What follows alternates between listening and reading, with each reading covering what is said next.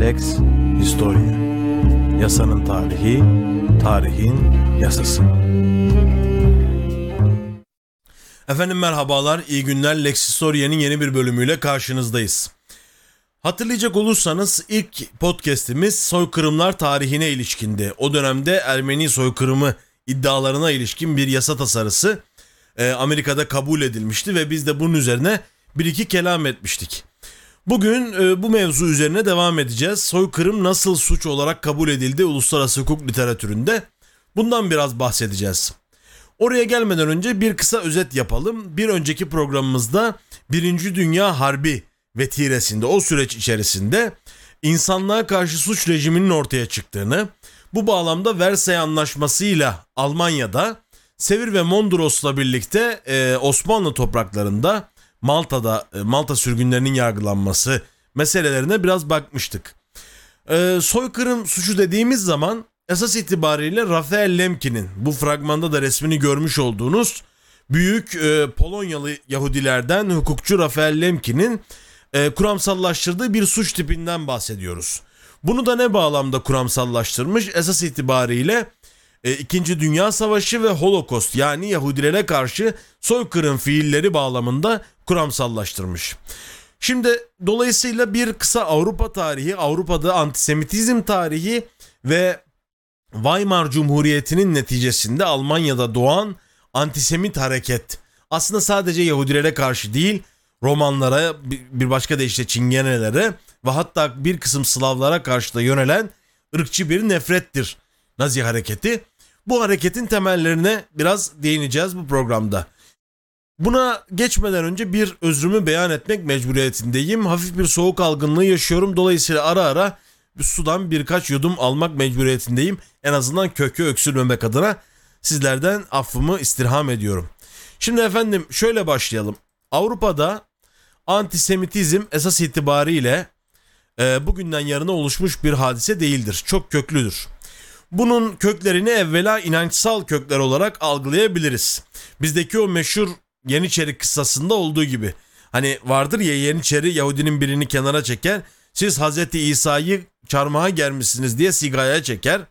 Yahudi de der ki aman efendim ben o tarihte yokudum falan diye böyle kendini savunmaya kalkar. Ben anlamam ben yeni duydum diye e, mukabele eder Yeniçeri. Aynen öyle.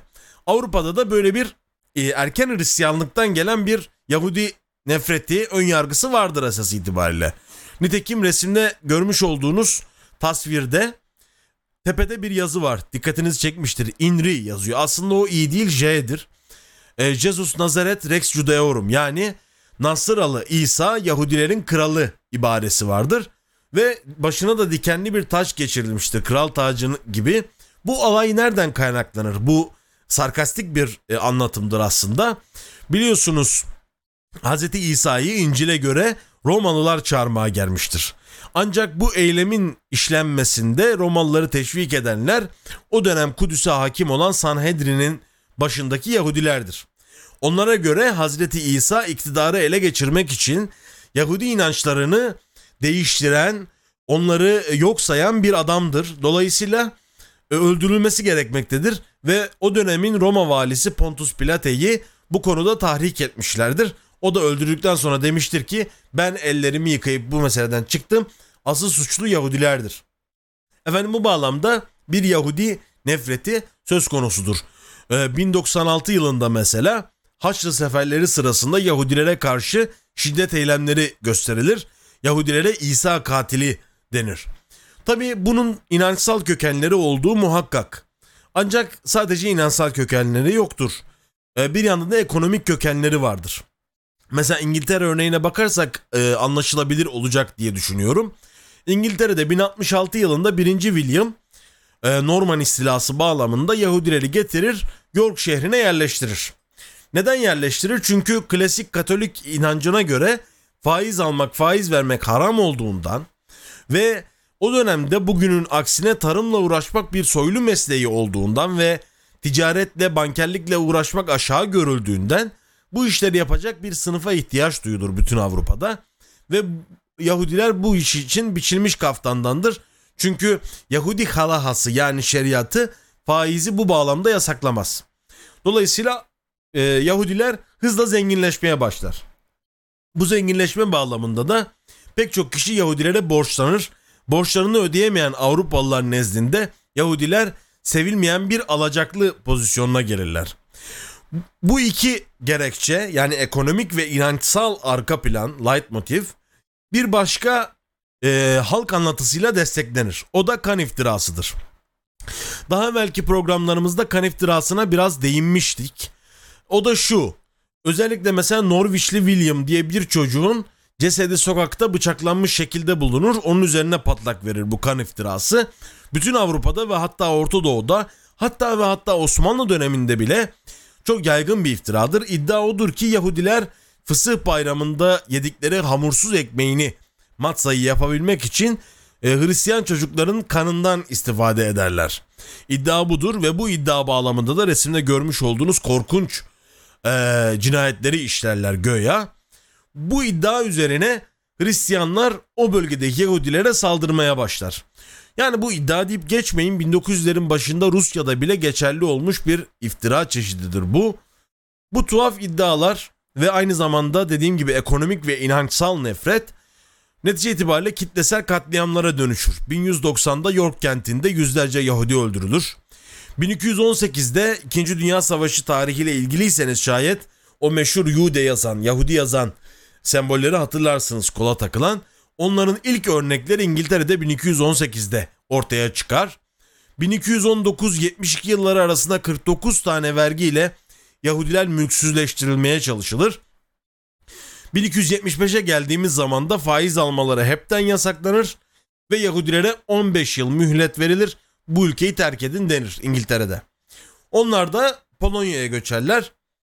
Nitekim e, meşhur hukukçumuz Rafael Lemkin de muhtemelen o, tarihlerde Polonya'ya göçen bir Yahudi aileye mensup. Efendim böyle bir eylem çe- çeşidi var. Dediğim gibi Norwichli William'ın katliamı bu konuda önemli bir eşik.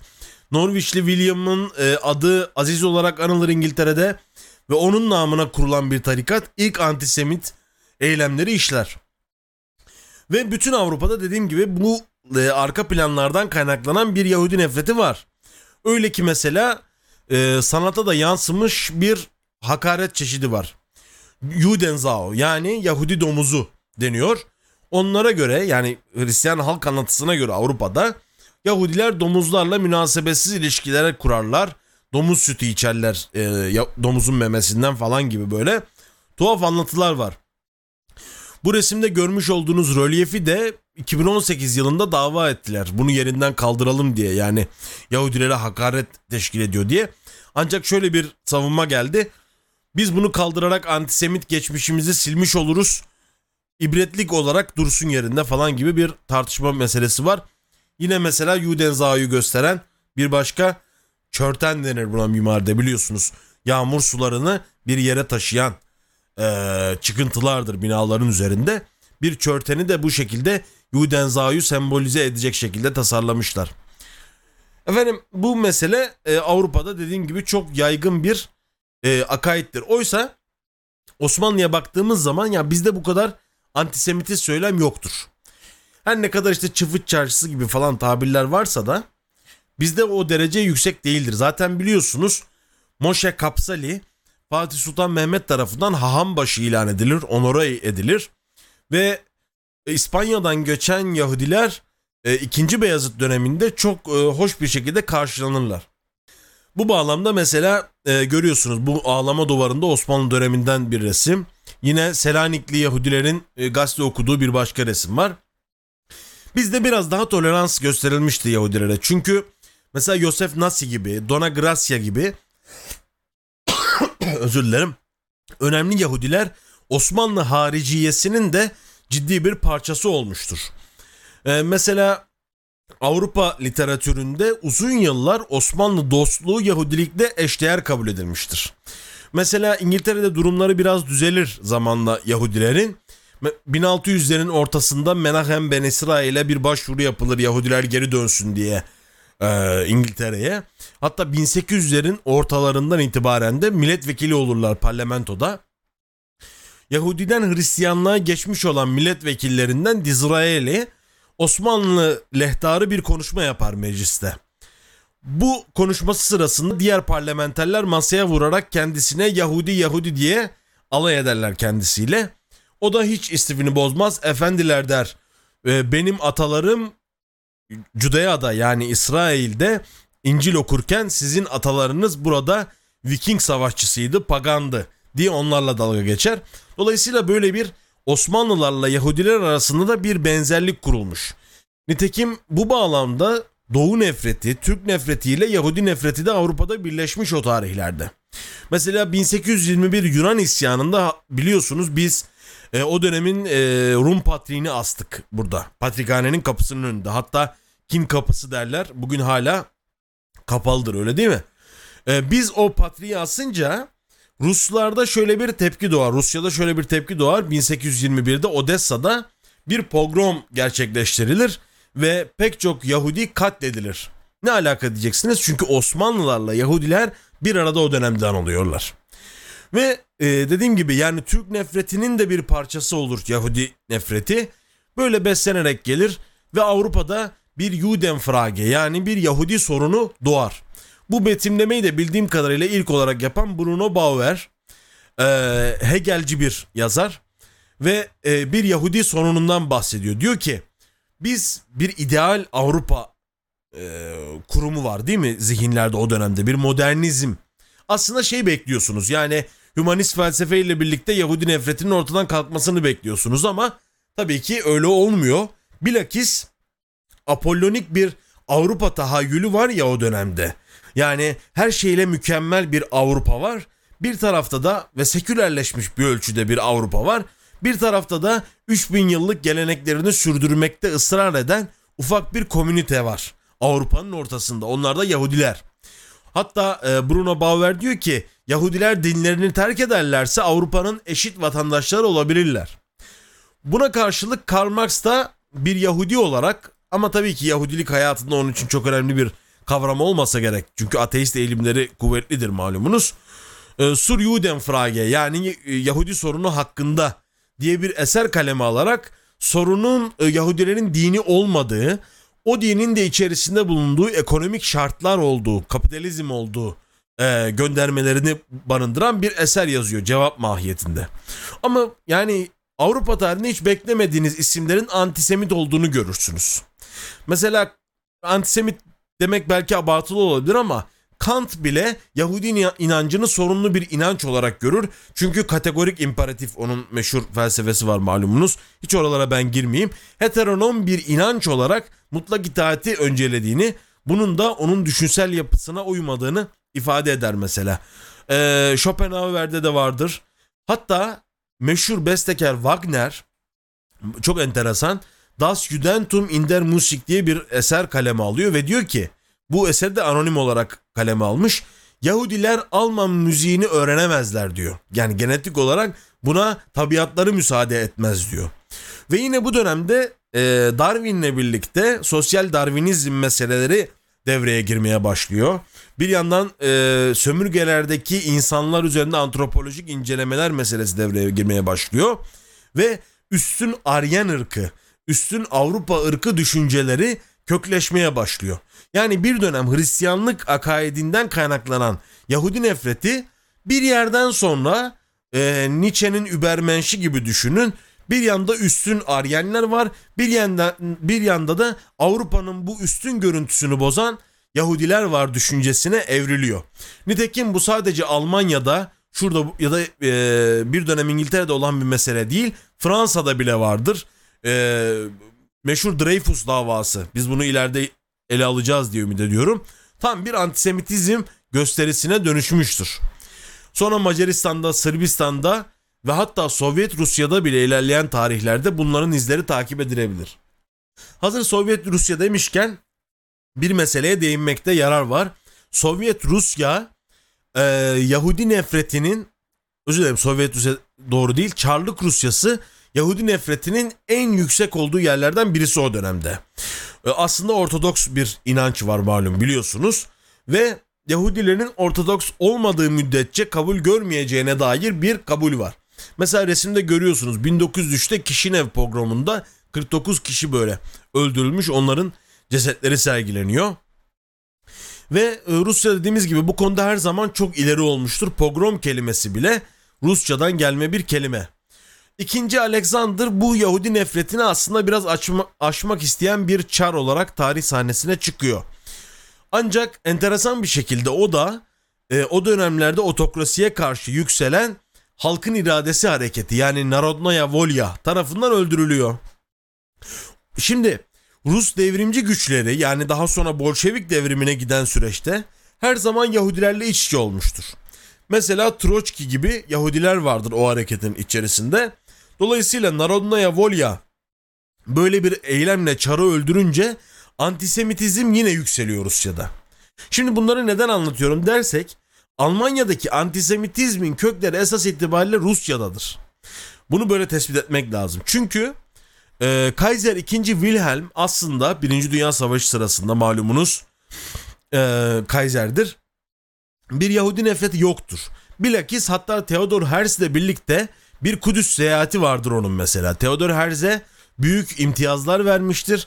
Osmanlı'dan da Yahudiler namına bir takım imtiyazların alınması, bir kısım Yahudinin Osmanlı topraklarına yerleşmesi adına da bazı eylemlerde de bulunmuştur Wilhelm. Çünkü o şöyle görüyor özellikle Birinci Dünya Harbi sırasında eşit vatandaşlarıdır e, bunların hepsi Almanya'nın diye görüyor. Ancak e, onun devrilmesinden sonra bir de Bolşevik korkusuyla birlikte işlerin rengi değişecek. Bu arada Theodor Herz demişken belki bir Siyonizm programı da yaparız Kudüs bağlamında belki. Şu enteresan e, Shanatova e, kartpostalı bu yani yeni seneyi kutlama kartpostalı. Kartpostalda tanıdık bir yüz var Sultan Abdülhamit. Ve onun üzerinde de şu yazıyor. Sultanların, kralların gönülleri Tanrı'nın elindedir. E, şeklinde bir İbranice ibare var. Demek ki o dönemde Abdülhamid'e de ilişkin bir sempati var Yahudiler arasında. Çünkü Kaiser'in dostu Abdülhamit. Dolayısıyla Almanya'da başlarda evet yani daha geride baktığınız zaman Hristiyan demokratlar mesela burada resimde görüyorsunuz. Hristiyan demokratların bir parti lideri bir Yahudinin sırtına binmiş gidiyor. Oryantal bir at diyor mesela Yahudi için. Ee, var tabii ki yani böyle bir ırkçı bir kök var. Wagner'lere vesairelere de giden bir kök var ama e, Kaiser için böyle bir şey söz konusu değil. Kaiser'in gidişinden sonra Weimar Cumhuriyeti kuruluyor biliyorsunuz. Ve Weimar Cumhuriyeti Versay Anlaşması ile kurulmuş. Yani e, tepeden inme bir cumhuriyet. Tıpkı bizde işte Mondros'la birlikte e, Osmanlı yıkıldı üzerine bir cumhuriyet vetiresi yaşadık ya. Onlar bunu neredeyse hiç yaşamadan e, Kaiserlik yıkılınca yerine bir anda bir cumhuriyet kurulmuş oluyor ve sindirilememiş bir cumhuriyet. Nitekim 1930'lardaki bir izlenime göre halkın büyük çoğunluğu anti-liberal, anti-demokratik ve e, anti-insani diyebileceğimiz görüşlere savrulmuş durumdadır. Bu bağlamda da bir ekonomik kriz var. Zaten esas itibariyle ırkçı eylemlerin, yabancı düşmanlığının kökeninde hep böyle bir ya demografik ya ekonomik kriz yatar. Yani bugün bir İslamofobiden bahsediyoruz değil mi Avrupa'da? E bakıyorsunuz esas itibariyle Avrupa'nın kendi sorunları var ve demografik bir sorunu var. Bir göçmen krizi var aslında. Bu göçmen krizi de kendini bir yerde e, İslamofobi olarak e, ortaya çıkartıyor. Tabi e, dediğimiz gibi bunun kökleri geriye gitmesine rağmen esas itibariyle Rusya'dan gelme bir mesele. Bunu nasıl izah edebiliriz? O da şu. Meşhur siz de duymuşsunuzdur. Siyon liderlerinin protokolleri diye bir kitap vardır. Bu kitap binlerce, yüz binlerce baskısı yapılmış ve e, bugünkü aslında dünyayı yöneten Yahudiler, işte her şeyin arkasındaki Yahudiler düşüncesinin temelini oluşturmakta. Asas itibariyle 1903'te dediğim gibi Rusya'da çok kuvvetli bir antisemitist hareket var. O hareketin bir yansıması olan bu eser 1920'de ilk olarak Almanca'ya tercüme ediliyor. Ve bu bağlamda da aslında üzerinde yoğun tartışmaların başlaması söz konusu oluyor. Bir iddiaya göre ilk olarak 1903'te St. Petersburg'da Znamya yani Manşet adındaki bir gazetede kısaltılmış bir şekli yayınlanıyor bu protokollerin. Daha sonra da Sergey Nilius adında bir Rus gizemcisi Hristiyan karşıtlarının dünyaya gelişi ve yeryüzündeki şeytan yönetimi adlı böyle ezoterik bir kitapta ek olarak bu protokollerden bahsediyor. Ee, oysa şöyle bir tahmin yürütülüyor. Paris'te bulunan e, Rus gizli polisi, Okrana üyesi yani. Yabancı şube şefi Pyotr Rachovski'nin uydurduğu bir metin olduğu düşünülüyor bu protokollerin. Ancak dediğimiz gibi Almanca'ya çevriliyor. Sonra Polonya, Fransa, İngiltere ve Birleşik Devletler'de de yayınlanıyor. Ve bunlara şöyle ekler gelmeye başlıyor. Rus ihtilalinin suçlusu Yahudilerdir ve Bolşeviklik batıya Yahudiler eliyle yayılacaktır korkusu e, tabiri caizse pompalanmaya başlanıyor. Mesela burada bir Amerikan baskısını görüyorsunuz. Diyor ki bütün vatanseverler bu protokolleri okumalı. E, Sovyet Rusya'nın e, şeyleri e, oyunlarını görmeli anlamında bir ibare var burada. E, enteresandır. Bu eserin bir tercümesi olan bir e, değişik versiyonu olan The International Jew, e, The World's Problem yani dünyanın problemi uluslararası Yahudi kitabı da Ford International'ın yani bizim bugün araçlarına bindiğimiz e, Henry Ford'un sahibi olduğu bir e, Dearborn Independent adında bir matbaanın eser olarak basılıyor. Bu da bir düzineden fazla dile çevrilmeye başlanıyor. Her ne kadar 1927'de Henry Ford bunların uydurma olduğunu kabul etmiş ise de o zamana kadar geçmiş olsun her yere yayılmış. Aslında bu protokoller Herman Götçe'nin arada e, resmi geçti. Bir başka ismi de John Radcliffe'tir. E, Sir John Radcliffe'in e, bir kitabından Biarritz adlı romanından alınma şeylerdir, meselelerdir. O romanda da 12 İsrailli grup Prag'da Yahudi mezarlığında toplanır gizlice ve bir takım emeller için program yaparlar falan. Aslında oradan alındığı düşünülüyor bu e, protokollerin. Şimdi efendim dediğimiz gibi e, İkinci Dünya Savaşı öncesinde Bolşevik tehdidi Yahudi korkusuyla birleşiyor. Özellikle Avrupa'nın içine dağılan beyaz Ruslar bu metinleri Avrupa'da yaymaya başlıyorlar. Ve Hitler de bu protokollerden oldukça etkilenmiş. Hatta hapisteyken e, yazmış olduğu Meine Kampf'ta diyor ki bu eseri keşke herkes okusa o zaman dünyanın Yahudi korkusu kalmaz. Yahudi diye bir tehdidi kalmaz. Ne kadar güzel kitap diye falan övüyor. Nitekim Yahudi düşmanlığını e, bir şekilde program haline getiren e, Goebbels gibi, efendim Alfred Rosenberg gibi isimler hep bu kitaplara atıfta bulunmuştur. Mesela Goebbels'in günlüğünde şöyle bir ibare var. Enteresan aslında. Ee, Siyon bilgelerinin protokollerinin bir sahtekarlık olduğunu inanıyorum. Bununla birlikte protokollerin özüne inanıyorum ama gerçek olaylara dayandığını inanmıyorum diyor. Yani öz olarak doğru ama gerçek olaylara dayanmıyor diye bu metin üzerinde konuşmuş. Oysa hala bugün bile Türkiye'de bu protokollerle ilişkin kitaplar satıyor. Enteresandır yani hiçbir uyarı olmadan bunlar yayınlanıyor. Enteresan. Bakın mesela bir karikatür var. O dönemde bir propaganda karikatürü. Amerika'yı işgal eden Yahudi görünümlü bir Sovyet. Yine bir başka mesela Stalin mas- maskesini çıkartıyor. Arkasında şeytan ve alnında e, Siyon yıldızı. Yine bir Yahudi dünyanın e, efendim tekerine çomak sokuyor gördüğünüz gibi. Dünyanın çivisini çıkartıyor. Efendim böyle bir kara propaganda hareketi e, bütün Avrupa'yı sarmaya başlıyor. Hitler de bundan çok etkilenmiştir. Daha, daha sonra da zaten bu propagandayı Almanlar devam ettirecek. Mesela burada Almanların hazırlamış olduğu bir propaganda afişini görüyorsunuz. Ve e, özellikle de Strümer adlı Stürmer adlı e, yayın organında çok saldırgan antisemitik karikatürler yayınlanıyor o dönemde. Efendim yine Ebedi Yahudi diye bir film yayınlanıyor. Yahudileri özellikle e, seks ve parayla eşitleyen bir film yayınlanıyor. Yine görüyorsunuz bir başka Fritz Hitler'in e, Ebedi Yahudi adlı e, eserinden bir görüntü. Yine burada mesela Yahudiler ırkı bozar şeklinde bir tarafta görüyorsunuz bir Aryen aile, üstün Avrupalı bir aile. Bir tarafta da çalılarda bir araya gelen korkunç Yahudi ailesi görüntüsü. Burada da enteresan yani biraz da komik bir şey. Dedik ki işte Yahudiler hep böyle parayla zenginlikle özdeşleştirilmiş ve bu Siyon protokolleriyle o parayla birlikte yani çok ironik bir tarafla bir tarafıyla kapitalizmle özdeşleştiriliyor. Dünyayı parayla ele geçirilen güçler işte Baron Rothschild, Baron Rockefeller'la özdeşleştiriliyor. Bir yandan da Siyonizmle özür dilerim. sosyalizmle ve Bolşevizmle özdeşleştiriliyor. Burada da mesela yarı ücret ödemeye çalışıyor çocuk olduğunu iddia ederek Yahudi. Diyorlar ki senin neren çocuk ben İsrail'in çocuğu değil miyim diyor. Böyle bir şey. İşte Alman propagandasının en e, bariz bir görseli İngiltere'nin, Amerika'nın ve Sovyetlerin arkasında aslında Yahudi parmağı vardır şeklinde.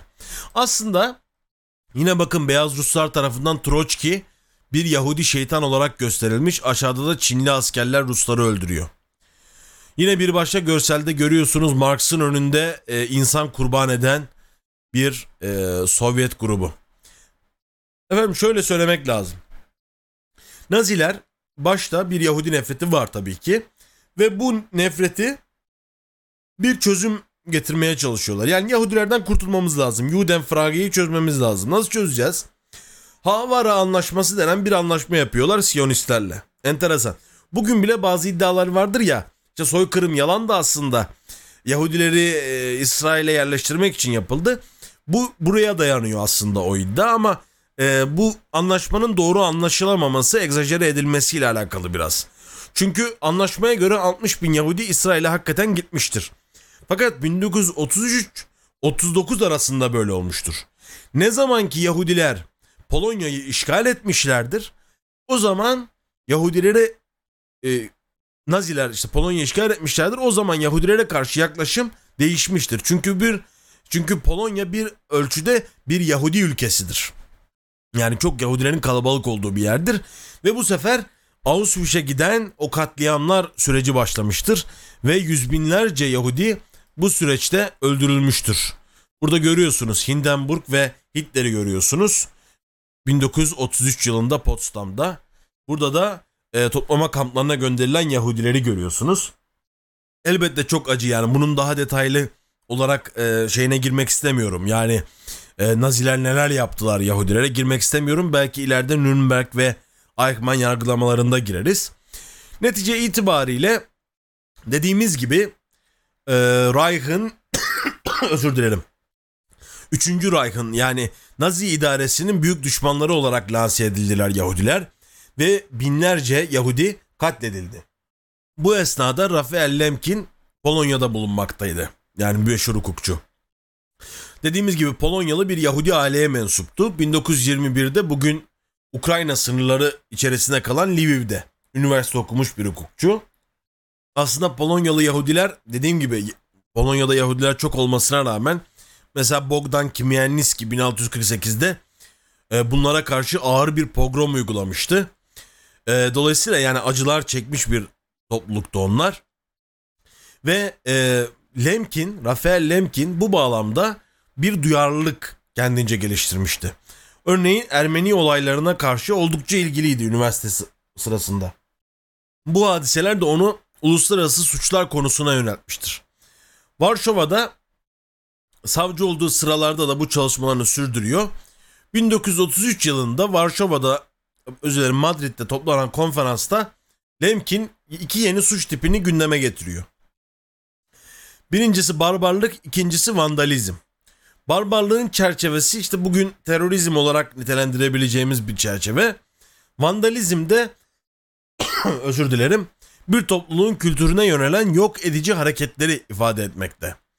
Bununla birlikte her iki suçun da ortak özelliği bir gruba yalnız aidiyeti sebebiyle yöneltilen suçlar olması. Nitekim Lemkin'in Madrid'deki bu çalışmaları barbarizm ve vandalizmi bir suç olarak kabul ettirmekten uzak oluyor.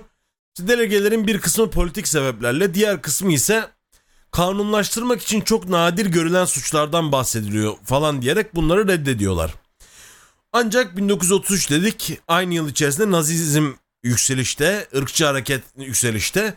Dediğim gibi 39'da Lemkin'in ana yurdu işgal ediliyor. Lemkin bunun üzerine Amerika'ya göç etmek durumunda kalıyor. 1941'de Duke Üniversitesi'nde çalışmalara başlıyor. Bu sırada Winston Churchill katıldığı bir radyo programında Nazilerin fiillerini Moğol işgaline benzeterek adı konulmamış bir suç tipiyle karşı karşıyayız diye bir açıklamada bulunuyor. Bunun üzerine Raphael Lemkin bunun adını koymak için 1944'te Axis Rule in Occupied Europe işgal edilmiş Avrupa'da e, mihver idaresi şeklinde o dönemin Nazi idaresini ele alan bir çalışma yapıyor ve burada jenosit, etnosit olarak tanımladığı bir suç tipini bu 1933'te bir bildiri yayınlamıştı ya Madrid'de. Bu iki suçun birleşimi olarak tanımlıyor. Özellikle e, 3. Reich'ın yani Nazi idaresinin işlemlerini, eylemlerini incelerken politik, sosyal, kültürel, ekonomik, biyolojik, fiziksel tekniklerle bu suçların ortaya konduğunu tespit ediyor ve bu suçun doğasını var olan bir örnek üzerinden anlamaya ve anlatmaya çalışıyor. Genocide kelimesini de o bulmuştur zaten. E, genos soy kabile demektir Yunanca'da. Kaedere de öldürme anlamındadır. E, Latin kökenli bir kelime. Bu ikisini birleştirerek genocide yani soy kırım olarak e, bu kelimeyi ilk defa o buluyor. Ve o şöyle tanımlıyor. Soykırım suçu belirli bir plan dahilinde bir ulusal grubun öz yaşam kaynaklarını o grubu ortadan kaldırmak maksadıyla yok etmektir. Soykırım doğrudan mezkur milli grubun varlığına yönelen bir suçtur. Bu saldırı her ne kadar şahıslara yönelmiş ise de esas itibariyle şahsi hususiyetlerinden ziyade bir gruba mensubiyetleri sebebiyle kişilere yönelmiş bir suçtur diyor. Dolayısıyla o sadece milli gruplara aslında bunu hasretmiş. Ancak 1948'de Paris'te toplanan Birleşmiş Milletler Genel Kurulu, Kurulu soykırım sözleşmesini daha geniş bir kapsamda ele alıyor. O da nedir? Soykırım sözleşmesinde diyor ki ulusal, etnik, ırksal veya dinsel bir grubu kısmen veya tamamen ortadan kaldırılmak amacıyla işlenen bir suç olarak tanımlıyor. Rafael Lemkin'in çalışmaları da bu sayede meyvelerini veriyor ve e, bunun üzerine bu soykırım sözleşmesiyle de suç olarak kabul edilmiş oluyor. Tabii şunu söylemek lazım. E, aslında Naziler soykırım suçundan tam olarak yargılanamamıştır. Neden diyecek olursanız 1948'de dediğimiz gibi soykırım sözleşmesi kabul edildi. O tarihte henüz bir suç tanımı yok ve Nürnberg yargılamaları yapıldığı zaman Lemkin bir lobicilik faaliyeti yürütülüyor. Bunlar genositten yargılansınlar diye.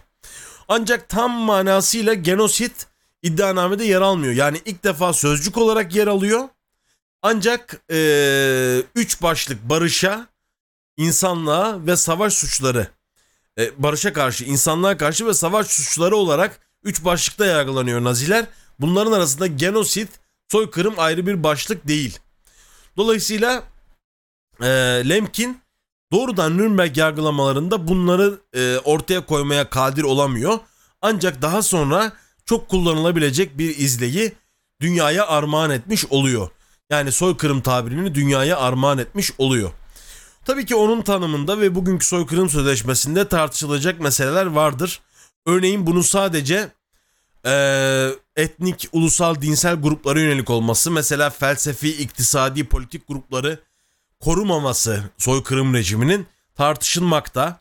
Yani mesela Ekim devriminde Menşeviklere, Burjuvalara karşı işlenen suçlar ya da Pol Pot ve önderliğindeki Kızıl Kimerlerin ülkenin elit entelektüel kesimine yönelik saldırıları ya da faşist diktatör Pinochet'in Akbaba operasyonuyla sosyalistlere uyguladığı suçlar Bunlar soykırım suçu kapsamına girer mi diye oldukça tartışmalı meseleler. Ancak tabii ki sözleşme onu kabul etmiyor. Netice itibariyle Rafael Lemkin ee, Nazilerin savaşı kaybetmesinin ardından soykırım suçunu kendi gayretleriyle aslında bireysel gayretleri 33 yılında başlayan gayretlerle dünyada kabul ettirmiş oluyor. Dolayısıyla bir hukukçu için de bence çok e, kıymetli bir tablodur bu. Yani Rafael Lemkin bu, bu bağlamda örnek alınabilecek bir insandır. Çünkü bir suçu kendisi tanımlamış ve bütün dünyaya da kabul ettirmek için gayret etmiştir. Tabii ki bu meseleyi burada e, nihayetlendirirken şunu da söylemek lazım. E, soykırım nedir? Soykırımı nasıl tanımlayabiliriz? Burada e, hangi ülkeler soykırımdan dolayı mesuliyet hissetmeliler ve kendilerini sigaya çekip bunu tazmin etmeliler diye tartışıldığı zaman burada hukukun genel ilkeleri geçerli. Yani 1915 olayları, Ermeni olayları döneminde soykırım diye bir suç yoktu. Soykırım suçu Rafael Lemkin'in tanımlamasından sonra ortaya çıkmıştır ve bu tarihten sonraki hadiseleri hukuki olarak soykırım olarak tanımlamak daha kolay. Ruanda'daki meseleyi, Yugoslavya'daki meseleyi ileride ele alacağız. Bunları bu şekilde tanımlamak daha kolay. Ancak geriye doğru gittiğimiz zaman işte Kızılderili meselesi, Cezayir meselesi gibi meselelerde soykırımın tespit etmek için çok daha fazla tarihi verilere ihtiyacımız var. Çok daha fazla tarihi tartışmalara ihtiyacımız var. Dolayısıyla bu konuda aceleci davranmamakta fayda var diye düşünüyorum. Ve bu bahsi bir sonraki programa, bir başka programa bırakmış oluyorum. Efendim kusuruma bakmayın biraz rahatsız olduğum için mümkün mertebe toparlayarak anlatmaya gayret ettim. Umarım keyif almışsınızdır. Bir sonraki programda görüşmek üzere. Abone olmayı, beğenmeyi, paylaşmayı, efendim falanı filanı unutmayınız artık onları siz biliyorsunuz. Hakla kalın, hukukla kalın, sağlıcakla kalın efendim.